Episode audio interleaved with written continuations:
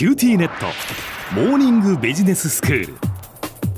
今日の講師は九州大学ビジネススクールで短期エグゼクティブプログラムを担当している村藤功先生です。先生よろしくお願いいたします。よろしくお願いします。えー、毎年この短期エグゼクティブプログラム九州大学ビジネススクールで、えー、行っていますけれども改めてこれについて教えていただきます。よろしくお願いいたします。はい。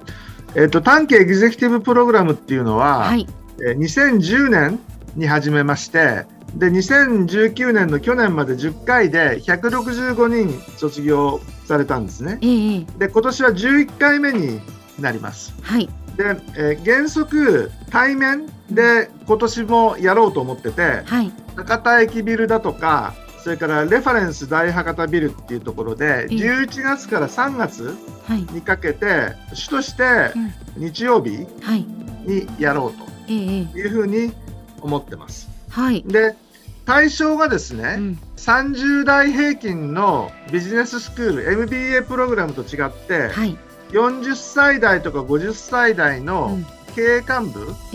の方々なんですよ。はいはい、特色として、うん、みんなでアジア視察に行くだとか、それから個人プロジェクトっていって、アジアでなんか新規事業を思いつくというようなのをこれまでやってきたんですよ。うん、ところが今年なんかアジアに行けそうもないじゃないですか。まあそうですね。どこも行かないっていう選択肢はね、あんまり取りたくないわけですよ。はい、みんなバスに乗ってどっか見に行くとね、うん、いっぺんに仲良くなっちゃうんでね。うんうん、アジア視察に行けなくても、うん、国内視察に行こうかなと、はい、いうことを考えてるわけですよ。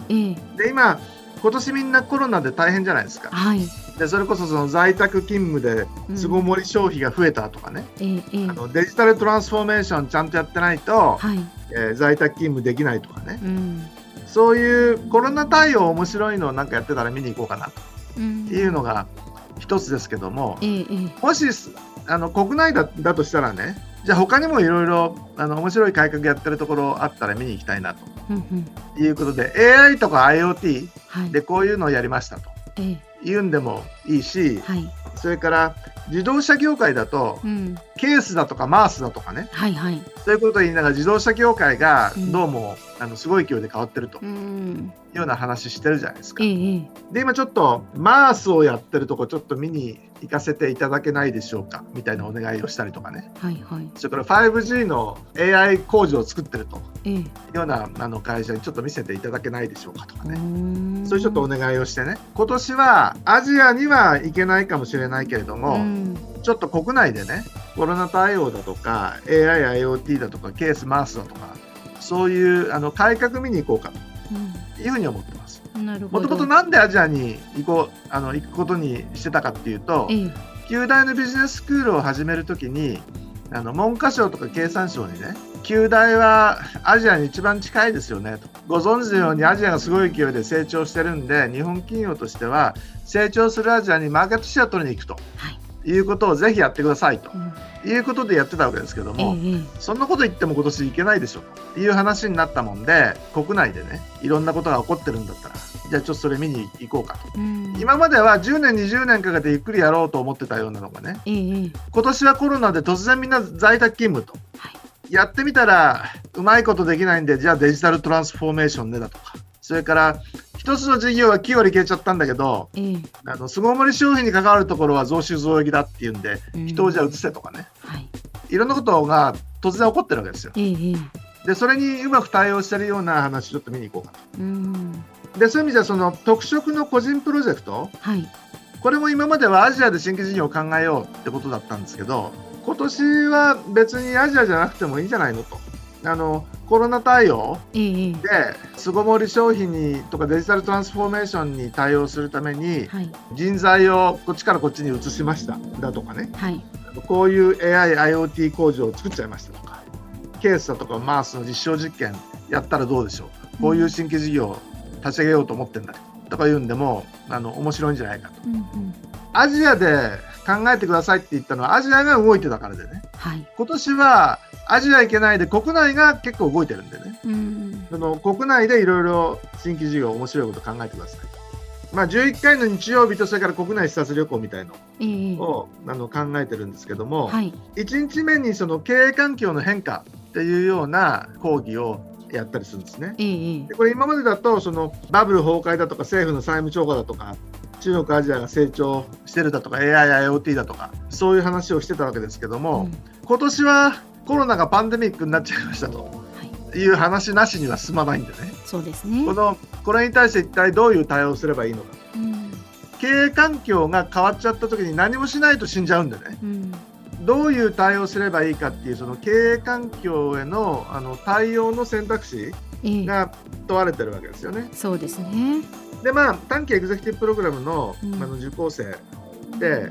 まあ、4 5 0代の事業部門の責任者じゃないですか。はい、そもそももう4 5 0代になるとね、はい、いろいろあの経験積んでるんでね、ええ、すぐ問題のポイントにたどり着くと。はい、で自分の会社の中だとあのそれなりに偉い人たちなんでね、うん部下にこれしなさいって言えば、はいってみんな言うわけですよ。ええ、ところが短期エグゼクティブプログラムに来ると、相手を説得しないと、その議論終わんないと。ええ、いうことで、4、50代のそれなりの人たちが、ちゃんと相手を説得しないと次いけないと、いうことですよね。そうですね。そしてやはりいろんなこう業種の方が集まるわけですよね。そうですそうです。ええいろんな人たちがあのこれからどうしたらいいと思うかというようなことを、ぜひこのプログラムに参加して聞いてみてほしいというふうに思ってます。はい、で興味ある方は旧大のビジネススクールのホームページの社会連携っていうところを見てもらうと、はい、そこに短期エグゼクティブプログラム出てますんで、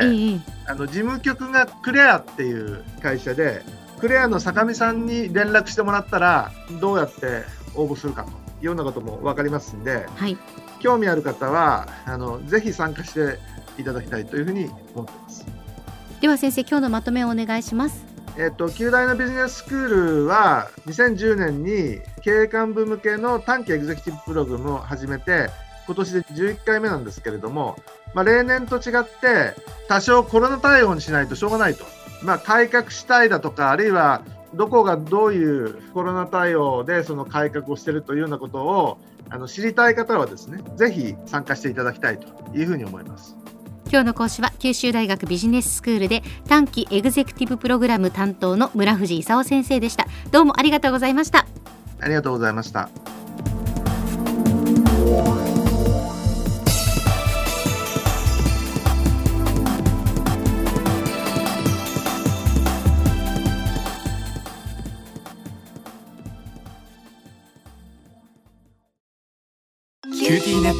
ビビックにしてから毎日必ず実家の父と母からビデオ電話がかかってくる。元気？で毎日だからそう変わんないよ。痩せたか？で毎日だからそんなに変わってないって。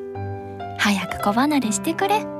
温かさとつながっている。九州のネットはビビック